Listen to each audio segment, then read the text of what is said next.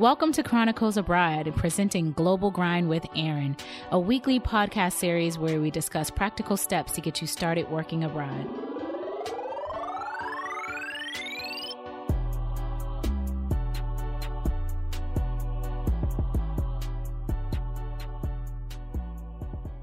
Everybody, what's going on? Welcome to Chronicles Abroad with Global Grind. This is part two, and we are glad to be back. I am your host, Nubia. And I'm Francis. And we have Aaron Horwath with us again. What's going on, Aaron? Hello, thank you for having me back. Of course. So, what's going on? So, uh, in the first episode, we talked a little bit about the foundational stuff that you need to think about when you start looking into moving abroad. And so, this episode, we're looking specifically at once you've gone through some of those questions and maybe you did our start grinding assignment, um, looking specifically at what countries might be the best for you based on what you're interested in doing once you move abroad. And so, to kind of recap a little bit, we wanted to start with what are all of the options that you can look into when you start looking for jobs abroad? Because the tendency is to think of staying in your industry that you're currently in but a lot of times people find that once they start expanding their job search internationally there's a lot more options available to them uh, that they actually might be interested in that they had never considered before. We all have experience teaching english and that's definitely one of the more popular ones especially for uh, southeast asia but there's lots of other options for jobs when you're looking at an international job market Okay, so let's recap a little bit. Start grinding. Let's go back to the listeners that maybe did not hear episode one. So, the start grinding assignment. You want to get give us a little bit about that? Yeah, so we asked listeners to write down three different locations or cities that they were maybe interested in living in and then doing a little background research on each one. So watching blog posts or vlogs of people who were living there or re- lived there recently and trying to find both people who had positive things to say about the city that they were interested in and also maybe less positive things to say. And then kind of just after each post or each video reflecting on if based on that information you could still see yourself living in each of the locations that you had picked um, as your maybe top three or top three that you were interested in moving to. Nice. I think that's a great start for everyone, and which leads us to exactly what it is that you want to do. And like you said, teaching English is very popular. It's a, it's a, I don't want to say it's easy way to get into, but it's it's the most common route that a lot of people take when they move abroad. But teaching English is just not the only one. Uh, Aaron, so, so Aaron, can you speak a little bit more about what some options are available for those who aren't looking to teach English? Yeah, so a little bit similarly related would be like social enterprises or NGOs. And so there's a lot of nonprofits out here and large Western organizations that are working here, whether it's groups that are helping helping with orphanages or uh, groups that are focused on envir- environmental issues that are are issues in places like Southeast Asia or South America. So that would be one that's fairly popular. One of the I think we touched on it a little bit in the last episode, but you do have to keep in mind that those are going to be lower paying or no paying. So if you're going that route, keeping in mind that you're going to be maybe having to work on the side to fund some of your NGO work, or you're just going to be living a little bit tighter budget when you're when you're taking that route. So let's give our listeners a little background of what an NGO is or a social enterprise. So an NGO is basically a non-government organization, and social enterprise is essentially working in a community to have a social impact. So these agencies come together to whether it's trying to find a way to get clean water to a village or to teach in an extremely rural town. Uh, so those are social enterprises.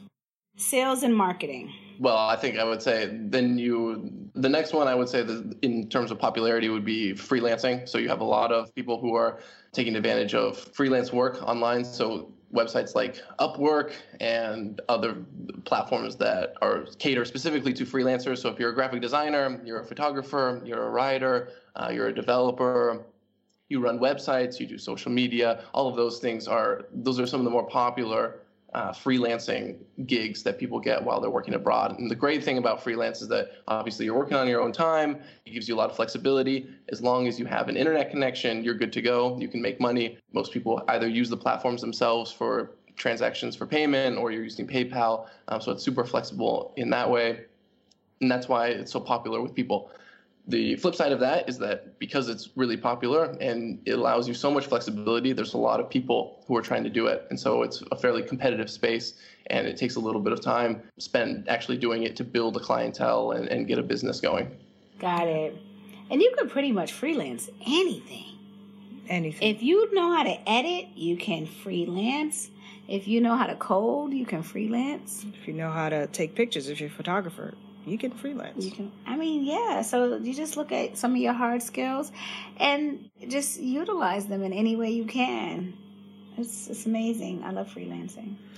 All right. So the next on the list is Peace Corps. Uh, Peace Corps is also popular, but like you said, Aaron, it is like below poverty line when it comes to the living wage. Uh, they do, I think, uh, they pay for your housing and give you a sort of a stipend, but it's very low paying and it's a at least a minimum two year commitment.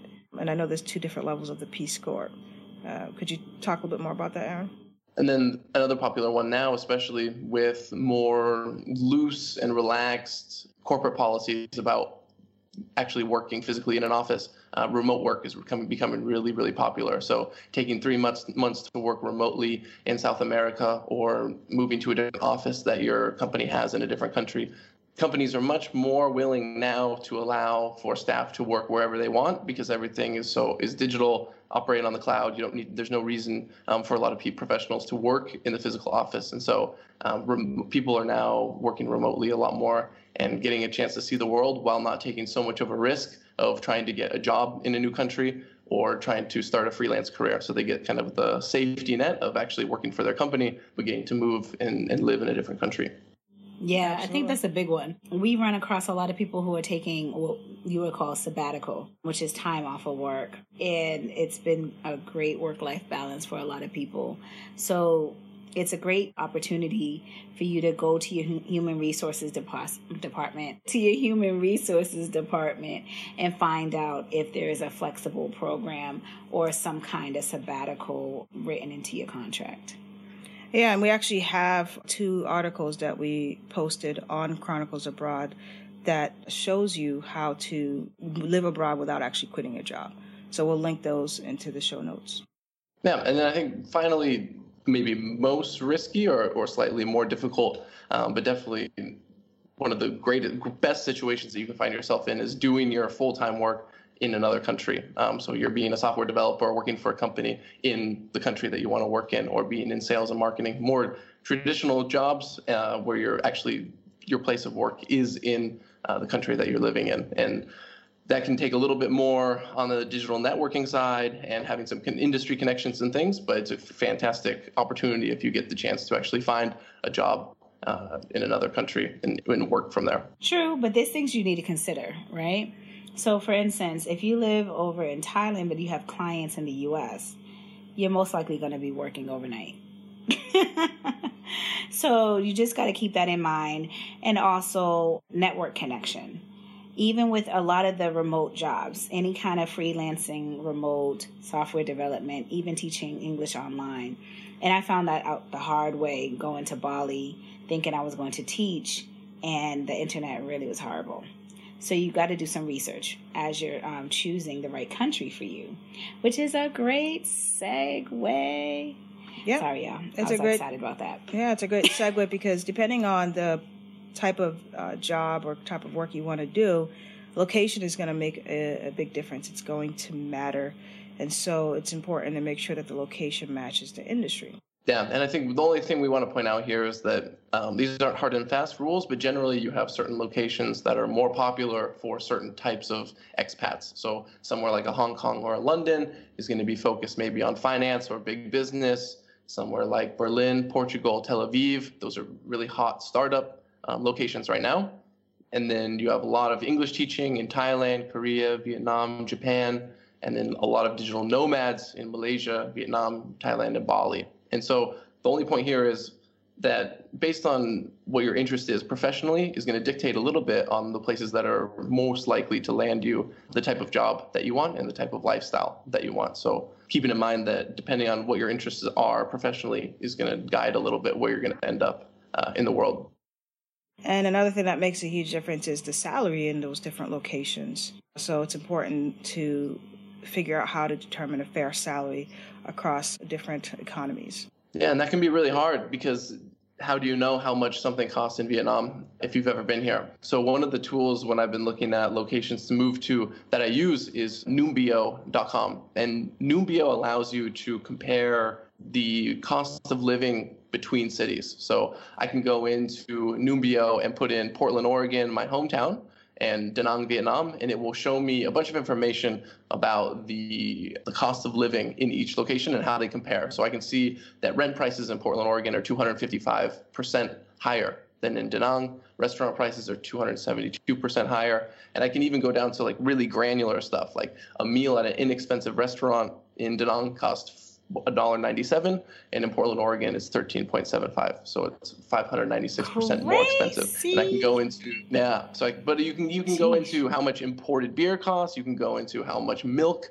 per liter costs, you can go in and see how much eggs cost, transportation, utilities, sport and leisure, childcare, clothing and shoes, rent, apartment prices for buying, all of those things. So it's a really nice tool to use to figure out I think that you know, if you have an idea of what your salary might be, you can go in and see what your daily and monthly expenses are going to be and figure out if you're going to be able to live the quality of life that you're hoping for in that city. That's a great resource. Yeah, that's an awesome resource because then you could really budget and forecast what your budget's going to look like. Is that a free website? That's free. Yeah, even better. We love freebies. yeah. Skip the fluff and shallow advice. Global Grind provides you with actionable steps so you can start grinding towards your dream of working abroad. So, when you're looking at where to move, obviously determining what your salary is going to look like and using that to figure out what your quality of life is going to look like is super important. The second one most people talk about is safety and the only point that I want to make here is is to make sure that you look beyond the headlines. A great example is Mexico, where you see lots of kind of fantastic headlines, negative, fantastic headlines. What would that be? Oh, the um. What is God, I know what you're talking about. Like, fantastic, but sensationalized. There we go. Yes, sensationalized. There you go. Sensationalized headlines about violence and things that occurs along the border. But my mom lives in Mexico. She lives right on the beach, and she most of the time feels very safe there. And so, just making sure that when you're taking safety into account, you're you're doing a deeper dive into the research and making sure that you're not falling for for the latest news. Wait a minute. So, does your mom have like a three bedroom? I mean, can we catch a flight and just go hang out with her? Like, what's up? You have a mansion in Thailand. what do you want to go to Mexico for? Don't you have a pool? yeah, but I love Mexican food, man. Something you can't get in Southeast Asia. Really? Right back to the food. Whatever. Anyway. Oh my gosh. No, that's true though. I'm glad you brought that up. So safety, you do have to look beyond beyond the headlines. And that goes back to quality of life, right? Because if you feel safe, you'll have a better quality of life. So let's talk about some of the things that people should look into when they are really starting to consider moving abroad. Yeah, so one of the one of the things that I had never even considered growing up in Portland, Oregon, was pollution and how big of a role it plays in your quality of life when it's a factor in everyday life. And so, um, even when I first got to Hong Kong, which doesn't have that low of air quality, I noticed the difference between Portland and living there. And then when you get to somewhere like Hanoi, which sometimes has higher levels of pollution than Shanghai you really start to feel it and how you can see how just the pollution alone would make you probably not want to stay as long as you would otherwise just because you can feel uh, the health effects of living in that every day. So if you have someone like smaller children or you have someone with asthma or you just value your lung health like a normal person that's going to be something that you want to take into account. Yeah, yeah. that's a huge challenge because so i was actually i had a job offer in china but you know, one of the main reasons I turned it down was their pollution. It get, comes to a point where no one goes out. It's kind of like a weather issue. It's raining too much, so no one, everyone stays home. So when that when it hits that high index, people stay home. And so I was like, ah, that might not be a good fit for me. And also here in Thailand, I mean, it's not necessarily a overly polluted country, but in Chiang Mai, just for a certain season, it's considered high polluted index, like high pollution, due to what they call the smoky season. And I was here during smoky season this year, and I got sick. It was really bad. It was really bad. And I said, I will not do that again. So just doing your research and knowing that pollution really does affect your quality of life.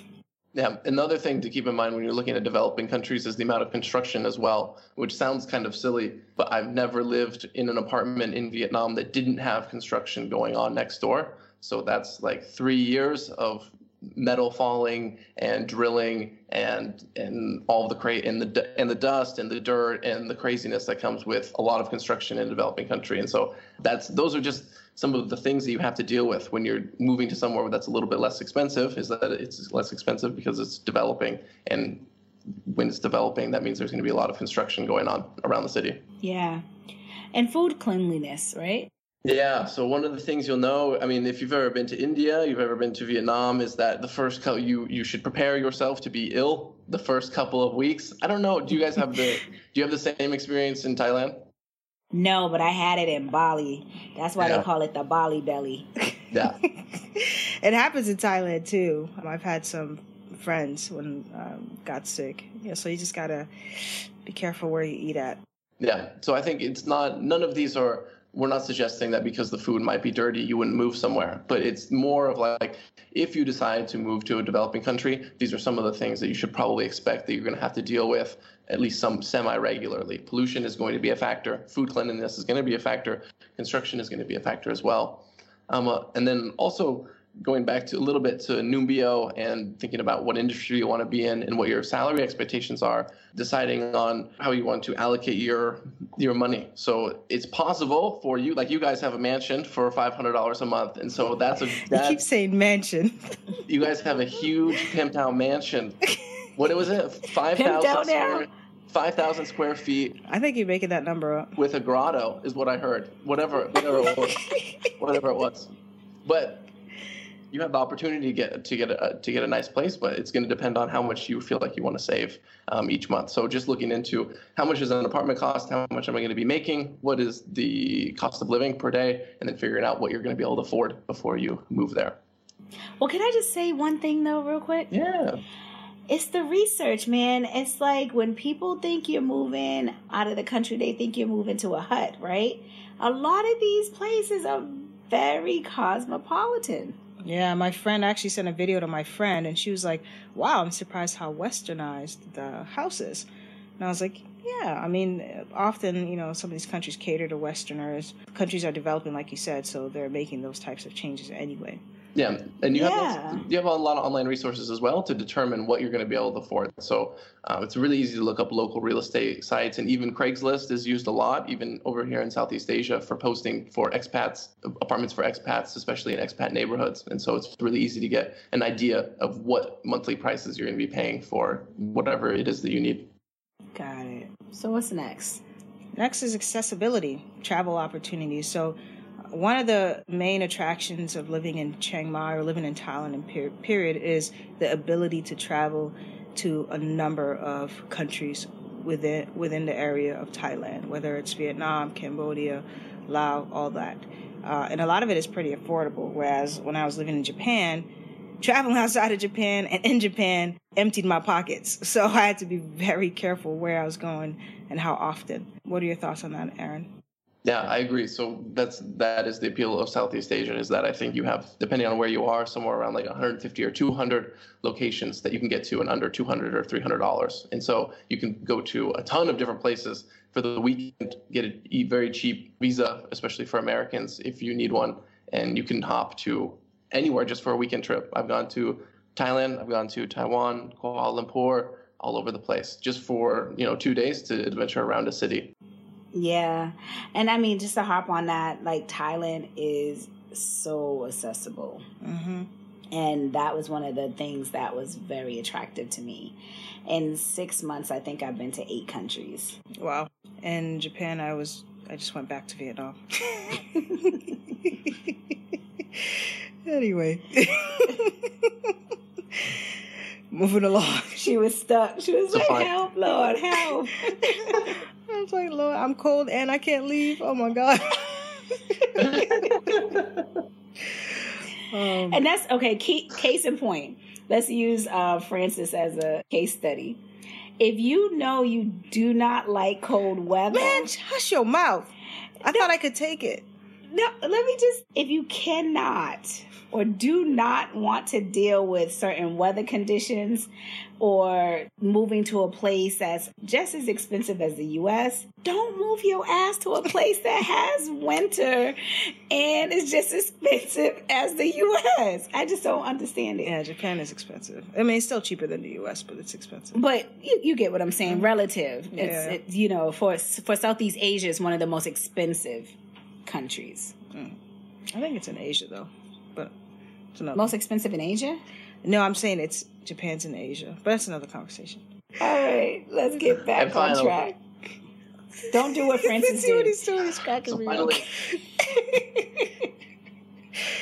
so finally, when you're picking a location, one of the things that you want to keep in mind is what kind of community you're looking at being a part of. And so expat communities differ depending on the city that you're in. When I was in Hong Kong, you had a lot of business people, a lot of young entrepreneurs who were very successful, and it was a great kind of startup community to get to know people. If you were in Vietnam, it's very different. You have a lot of backpackers, English teachers, people who are kind of figuring things out, kind of halfway between either leaving a career or maybe they never really started or they're full-time English teachers. And neither of those is better or worse than the other, but it's definitely a different crowd. One is hippie pants and one is like, you know, a suit and tie.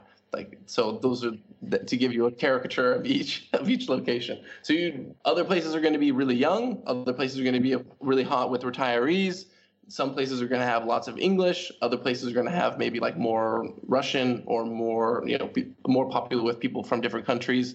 Da Nang is very popular with Koreans and Jap- Japanese uh, people, especially for vacations. So you just have to take into account what kind of communities you're interested in spending time with and making sure that those are going to match up with where you're going. I think that's a great point. I don't think that I knew that's not something I thought about when I initially moved abroad. But now one of the reasons I moved out of Japan was this slow build of community. It was kind of difficult. Like I, I met a lot of folks and everything else, but there was still something missing for me. So that's one of the reasons um, why I left the community. So it's very important. And though the communities are fairly easy to find, so you can get a sense before you even leave who's there. If, if you Facebook like expats Tokyo or expats Da Nang, you'll find a big Facebook groups of people who are trying to connect, and you can kind of get a feel for who's there, what people are interested in, why people are working there, what jobs are available. It actually provides a lot, a nice cross section of expats, so you can get a feel of what's there before you even head there. That's a good point. And there's a lot of organizations and travel group or group travel companies where you travel to these places and you're with other digital nomads. She's like on like slow speed. Like I don't know. Somebody press fast forward.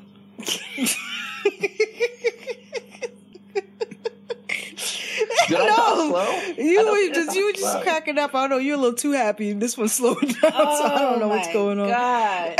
I'm so tired. It's been a long week.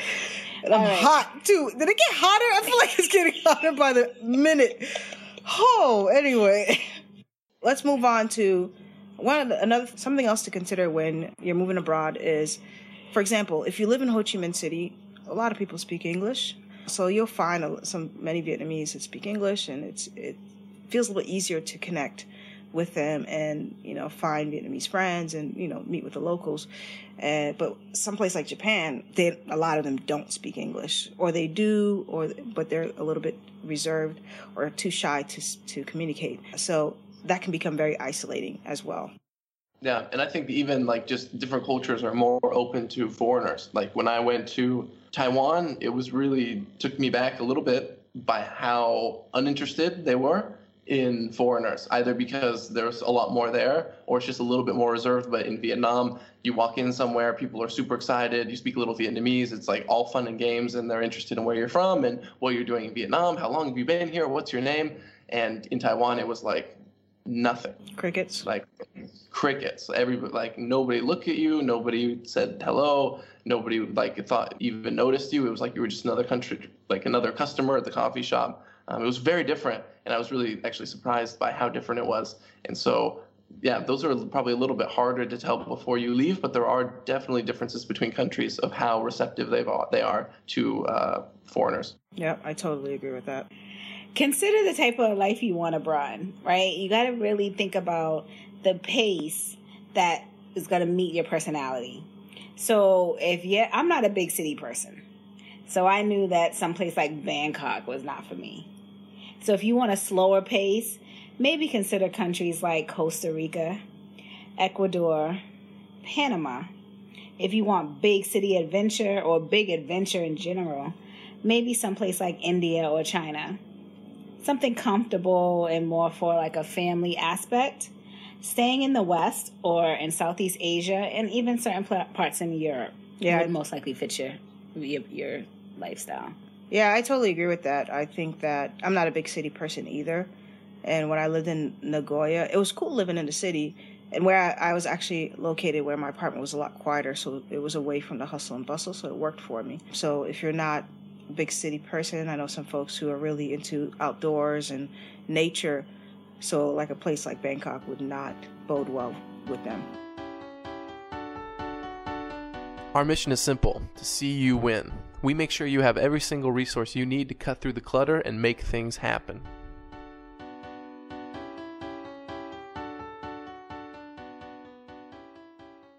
Yeah, or use it as an excuse to try the try the other. So if you've been working in a high pace, high stress industry for 10 years in a big city, use it as an opportunity to maybe go try a different lifestyle in a quieter, slower place place or, you know, moving outside the city where you have maybe like a, a small house with like a little plot of land or something. That's always been a dream of mine. After living in big Asian cities, is to finally end up in South America on a, a nice, quiet plot of land where things are a little bit calmer. So I would say if you're going to make the leap abroad and you're going to have make this big life change, you might as well go all in and even just try something totally different than you're used to uh, back home.